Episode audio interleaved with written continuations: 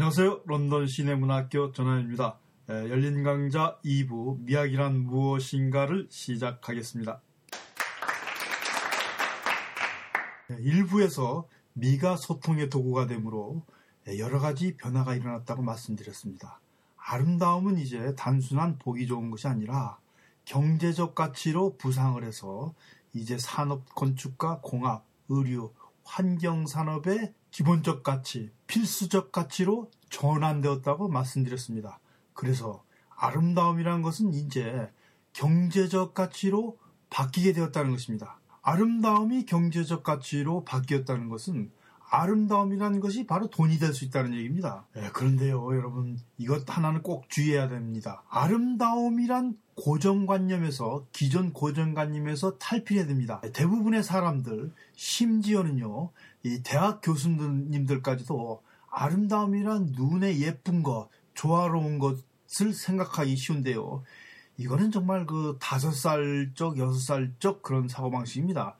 이제 아름다움은 추의 미, 혐오의 미, 악의 미 등등 다양한 미의 범위로 확장되었습니다. 또 하나, 미적 가치가 전환되었다는 사실을 반드시 염두에 두어야 합니다. 이제 예쁜 것, 보기 좋은 것, 이 조화미 같은 것은요, 가장 싸고 이 천박한 아름다움이 되어버렸습니다. 만약 여러분들이 아름다움이라는 것을 경제적 가치로 바꾼다면요, 예쁜 것, 조화로운 것은 이제 가장 싸고 천박한 것이 되어버렸습니다. 아름답고 눈에 보기 좋고 조화로운 것은 사실은 미술에서도 르네상스 시대까지는 최고의 덕목이었고 최고의 가치였습니다. 그리고 이 십구 세기까지도 일반인한테도 누구나 갖춰야 될 기본적인 미의 덕목이었습니다.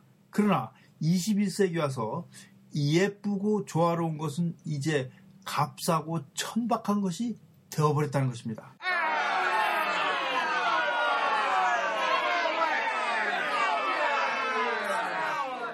네, 좀 충격적인 얘기인가요? 네, 그러나 부정할 수 없는 사실입니다.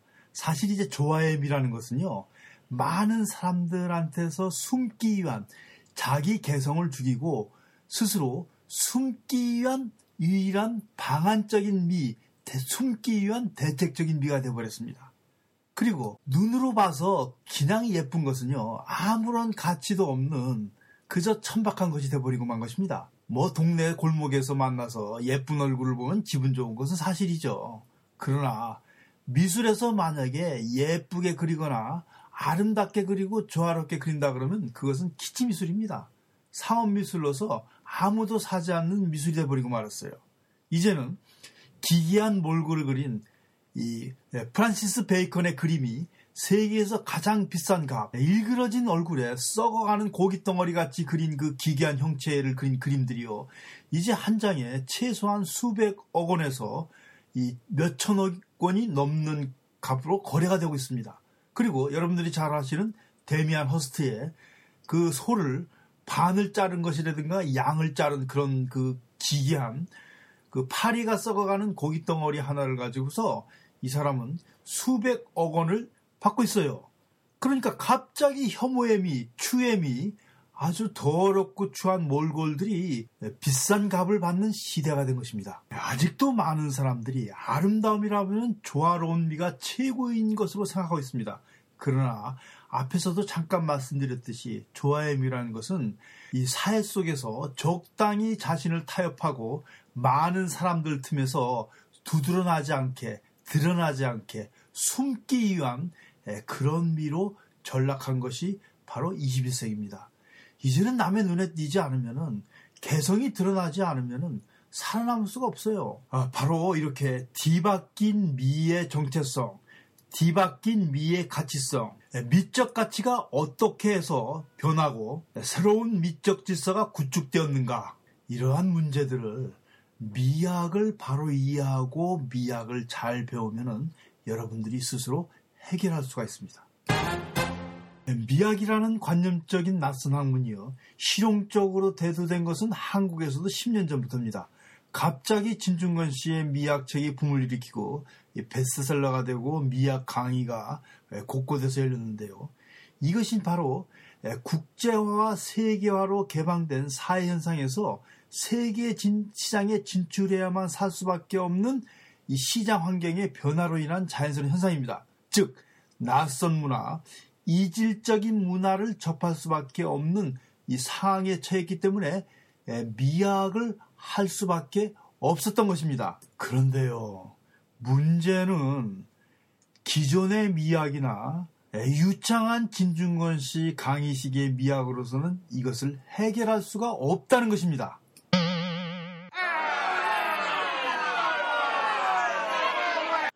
아, 오해하지 마세요. 진중권 씨를 비난하려고 하는 것은 절대 아닙니다. 진중권 씨는 가장 기본적이고 학술적인 입장에서 미학을 논하고 있습니다. 그러니까 아카데미 입장에서는 그는 절대로 틀린 것이 아닙니다. 저는 이 기존 미학, 아카데미 미학 서술 방식과 그 진행 과정이 잘못됐다는 것입니다.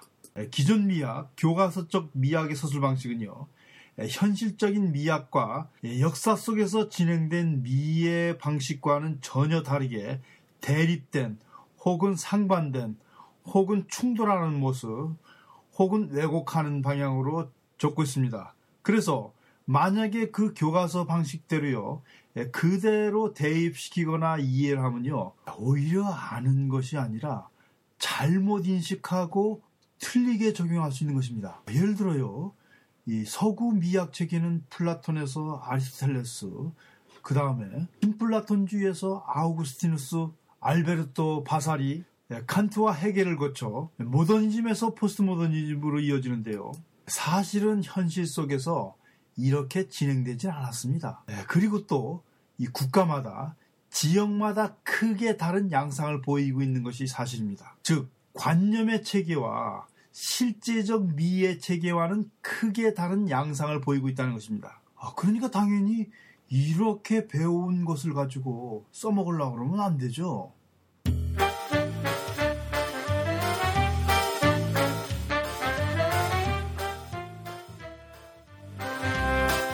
저는 기존 교과서적 미학, 아카데미적 미학, 이 미학을 관념적 미학이라고 지금부터 말하겠습니다. 이 관념적 미학은 현실적 미학, 우리 눈에 보이는 세계에서 진행된 미적 방식과 다르고, 세 번째로는 문화예술사, 특히 미술사를 중심으로 진행된 미학과는 전혀 다른 삼중 구조를 보이고 있다는 것입니다. 이렇게 현실 속에서 전혀 다르게 진행된 미학적 진행 방식을 제기하고 있는 것도 제가 처음일 것입니다. 문화예술사에서 진행된 실질적 미학 방식, 그것도 기존 관념적 미학과 전혀 다르게 진행되었다는 것을 저는 지금 이 자리에서 여러분들에게 말씀드리고 있는 것입니다. 우리 눈에 보이는 세계, 역사 속에서 진행되어서 확인할 수 있는 인류 문화사가 지니는 보편적인 진행 방식과 문화예술사 서술 방식하고도 크게 다릅니다. 예를 들어 석기시대 같은 경우는 보편적인 삶을 중심으로 한 미시기, 돌도끼 등 연장, 그리고 그릇 등 토기 등에서 나타나 보이고 있습니다. 그리고 이어 진행된 고대 문화에서는 종교적, 정치적 도구성의 미학, 즉 프로파간다 미식이 나타나 미술이 사실상 중세까지 프로파간다, 도구성의 미술이 진행되고, 어디에서도 플라톤이나 아리스토텔레스의 미식, 신플라톤주의의 미식 같은 경우는 사실상 거의 역사 속에서 찾아보기가 쉽지 않습니다. 물론 현실 속에서도 미식이 그것이 드러나 있지는 않습니다. 신플라톤주의 미식이 사실상 나타난 것은 피렌체에서 십오 세기 중반부터, 로마에서 십육 세기 초반부터, 그리고 영국과 프랑스 등에서는 거의 십팔 세기 후반부터 이러한 미식이 아카데미 미술로 정착되기 시작합니다. 이것도 부분적으로 지역적인 현상으로 나타날 뿐이지 서구 전체의 보편적인 현상에서는 결코 찾아볼 수가 없습니다. 그러니까 플라톤의 미식과 플라톤의 미학은 사실상 그가 죽고 난 후 천년 이상이 흐른 다음에 피렌체에서 조심스럽게 시작되어 이백 년 혹은 삼백 년 후에 유럽 몇몇 국가에 이식되었다는 것입니다. 그 후에 토마스 아퀴나스의 교부 철학에서 나타나는 그 기독교적 미사상이라든가 알베르토 헤아론 같은 경우가 있었지만은, 사실 이것들이 몇몇 작가들, 몇몇 지역에서 전수되고 실용화되었을 뿐이죠. 유럽 전역에서 퍼진 그런 미식이나 미학과는 전혀 상관이 없습니다. 더욱 칸트의 미학 사상 같은 경우는 당시에는 물론 그 후대 약 백 년 후에서도 예술 작품의 영향을 거의 미치지 못하고 그것이 이 반영되거나 그 영향을 찾아볼 수가 없는 것이 현실입니다. 이런 까닭으로 저는 이런 미학들을 관념적 미학이라고 그러는 것입니다. 그러나 플라톤의 미학은 늦게나마 거의 천년이 흐른 다음이나마 서구에 약 사백여 년간 지대한 영향을 미치고 서구 문화의 중심이 된 것은 의심할 여지가 없습니다. 또 그러나 이십 세기 와서 모든 철학과 미학은 반플라톤주의로 돌아서면서 플라톤주의와 정면으로 대립하게 됩니다. 정말 극적인 상황이 벌어지는데요. 이렇게 반플라톤주의로 갑자기 돌아서게 된 것은 기존적인 가치체계와 미적체계, 즉 이제까지 보던 방법들을 그들이 바꾸지 않을 수가 없었던 것입니다. 이것이 바로 서구에서 진행된 모더니즘의 출발입니다.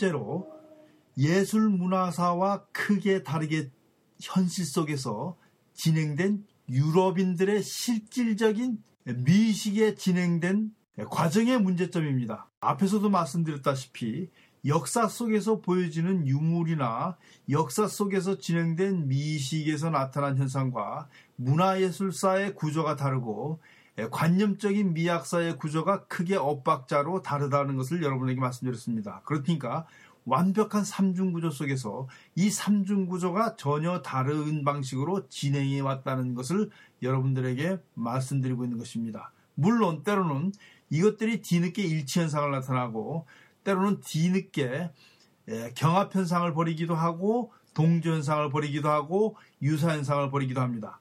그러나 그것이 현실과 크게 다르게 진행되었다라는 것을 여러분들에게 지금 말씀드리고 있는 것입니다. 구체적인 예로요. 우리가 흔히 알고 있는 자 십 세기서부터 진행된 로마네스크, 고딕 양식, 르네상스 양식, 바로크, 그 다음에 로코코, 그 다음에 낭만주의, 신고전주의, 자 바르비종, 인상주의로 이렇게 이어지는 미술사라는 것이요. 서구 문화에서 나타난 보편적인 현상이 아니라는 것입니다. 로마네스크 양식은 이탈리아를 중심으로 한 소수 몇몇 지역에서 있었던 미술 양식이지 영국 같은 경우는 사실은 이 당시에 로만 양식의 미술사가 진행되고 있었습니다. 그리고 십이 세기, 십일 세기에 진행된 이 고딕 양식 같은 경우를요. 영국 같은 경우는 십육 세기, 십칠 세기, 십팔 세기에 건축이 중심을 이루고요. 또 지역마다 크게 다른 양상으로 나타났습니다. 다시 여러분들이 잘 아는 르네상스라는 미술 양식은요. 이탈리아에서도 오직 피렌체와 로마에서만 진행된 미술사일 뿐입니다. 다른 지역에서는 그들이 말하는 그들의 특성을 가진 휴머니즘이라든가 로마의 부활이라는 그런 이 로마 문화의 부활이라는 그런 르네상스적인 요소가 다른 지역에서는 전혀 나타나지도 않습니다. 이탈리아 지역에서도 오직 피렌체와 시에네 루카라는 이 중부 이탈리아 지역에서만 나타난 문화 현상이지 이 다른 지역 예를 들어서 밀란이라든가 또는 그 나폴리 같은 경우는 이 시칠리나 이런 지역에서는 진행되지도 않았었습니다. 다시 이어지는 바로크 현상도요. 이 카톨릭 국가에서만 나타난 미술 현상일 뿐이지 일찍 종교혁명으로 신교로 전환한 네덜란드나 독일 지방에서는 이 바로크 같은 것이 일어나지 않았습니다.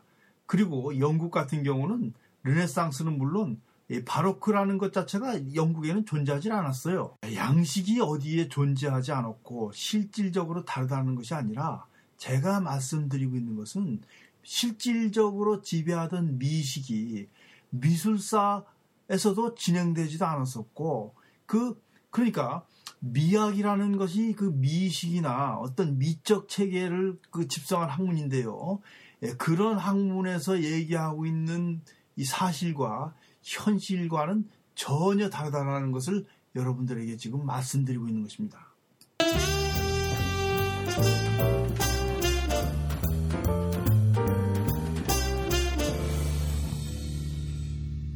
자, 이렇게 삼중구조의 엇갈린 박차 속에서 진행된 미식과 전혀 다른 미학을 그럼 우리가 공부를 해야 되는 건가요?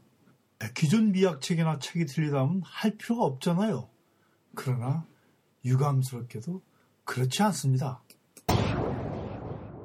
기존 관념 미학을 공부해야 되는 까닭이 첫째는 십팔 세기부터 서구 미학의 중심적으로 들어선 플라톤 미학을 반드시 이해해야만 합니다. 플라톤의 미메시스가 구축한 기본적인 미론은 전 세대에서부터 세계를 지배하고 있지만 아직도 많은 서구 사람들이 이 플라톤주의 미사상에 그대로 갇혀있기 때문입니다. 십여 년 전에 개봉돼 세계적으로 센세이션을 일으키고 많은 사람들에게 주목을 받았던 영화 매트릭스도 역시 플라톤의 미식이나 미메시스 이론에서 보는 가상의 세계, 이 동굴 속의 세계를 그대로 반영하고 있기 때문입니다. 정말 현대라는 세계가 굉장히 묘한데요. 왜 그러냐 그러면은 이 과거에는 한 사상, 한 시대의 특정 사상이 그 시대를 지배했지만은요. 지금은 한 시대 안에요. 아주 다양한 생각과 이 다양한 사상과 다양한 의식을 가진 사람이 함께 공존하고 있습니다. 예를 들어서 이 플라톤주의자와 반플라톤주의자가 함께 살고 있다는 것입니다. 그리고 아주 재미난 사실은요. 이 반플라톤주의자들이 플라톤 사상을 교묘히 이용해가지고서 이 플라톤주의자를 갖고 누르고 있다는 것입니다. 즉, 미메시스, 동굴 안 속에 갇혀있는 사람들이 허상을 보고서 그게 진짜 세상인 양 믿고 있는 것 같은 착시적 환상을 문학 콘텐츠, 영화나 게임 등을 만들어서 이 사람들을 갖고 놀고 그 사람들을 통해서 부를 축적하고 있다는 사실입니다. 우물 속에 갇힌 개구리는 우물 안에 비친 그 세상이 진짜 세상인 줄 알고 있습니다. 이 동굴 안에 갇혀있는 사람들도 동굴 속에 비친 그림자가 정말 세상인 줄 알고 살고 있습니다. 보통 사람들은 자기 밖으로 나가는 것을 두려워하기 때문에 진실을 알고 사실을 아는 것을 사실 두려워합니다. 그래서 이 종교적 매트릭스, 상상적 매트릭스, 환상적 매트릭스, 물론 이 매트릭스는 이 가시적, 가상적 세계를 의미하는 것입니다. 그런 세계를 구축하고 그것이 진실이냐 믿고 스스로 속이며 사는 것입니다. 제가 서구 사회를 이십 년, 유럽에서만은 거의 십팔 년 동안 살면서 느낀 것인데 사실상 서양인들도 이 팔십 퍼센트 이상이 이 플라톤의 매트리스적 환상, 매트리스적 환타지에 빠져있는 사람이라는 것을 저는 절실하게 체험했습니다. 그래서 이 가상적 현실을 논한 콘텐츠가 여전히 인기를 끌고 있는 것입니다. 예, 어떠세요 여러분? 예, 플라톤의 미메시스를 공부하시면서 나는 정말 동굴 속 안에 갇힌 사람인가? 그렇지 않으면 나는 동굴 밖으로 나온 사람인가? 나는 동굴 밖으로 나가려 하는 사람인가? 한번 확인해 보시는 것이 어떻겠습니까? 또 동굴의 원리를 깊이 알아서 이 동굴을 만들면 정말 재미있죠. 에, 이것이 바로 콘텐츠의 원리이기도 합니다. 에, 세계는 좁아지고 이제 정말 동질성을 이루고 있습니다. 예를 들어서 뉴욕의 스타벅스에 아이패드를 들고 아메리카노를 마시는 모습이 이제는 뉴욕뿐만 아니라 동경에서, 서울에서, 런던에서, 타이베이에서 똑같이 볼 수가 있는 것입니다. 에, 이러한 세계와 이 동질화 현상은 또 하나 이질화, 개성화, 반동화 현상으로 나타나기도 합니다. 에, 이러한 문화적 충돌을 바로 미학에서 해결할 수가 있습니다. 왜 그러냐 그러면 미학이라는 것은 끊임없는 가치와 가치의 충돌, 관념과 관념의 충돌, 어떻게 아름다움이 충돌해서 그것이 조율하고 또는 거세되고 또는 새로운 것이 나타났는가를 기술하고 있기 때문입니다. 여기서 꼭 여러분들이 한 가지 염두에 두셔야 될 것은 실질적인 미학 구조와 관념적인 미학 구조하고 다르다는 것, 그 다음에 미술사 구조하고도 역시 예술사 구조하고도 역시 다르게 흘러나간다는 것입니다. 이 차이를 가늠하면서 차이가 어떻게 형성되는가를 알고 이 두 다른 차이점을 여러분들이 이해를 하신다 그러면은 관념적인 미학을 현실화 하실 수 있을 것입니다. 시간이 어느덧 다 흘러간 것 같군요. 동양 미학에 대해서 좀 더 구체적으로 그 여러분들에게 말씀을 드리려고 했는데 다음 기회에 또 동양 미학과 한국 미학에 대해서 이 서양 미학과 어떻게 다른가, 한국 미학의 가능성에 대해서 또 한번 열린 강좌로 여러분들께 찾아뵙기로 하겠습니다. 열린 강좌, 런던 시내문화학교, 사람이 모이는 곳이면 어디서든지 열릴 수 있는 열린 문화학교, 강좌 이것으로 마치겠습니다.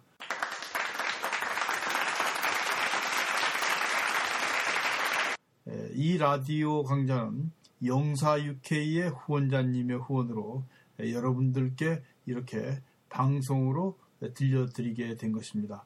자, 그럼 여러분들 새해 복 많이 받으시고 새해 뜻깊은 일 거듭하시길 빌면서 새해 시작되는 열린 강좌에 많은 성원과 많은 여러분들의 참여를 기다리겠습니다. 감사합니다. 안녕히 계십시오.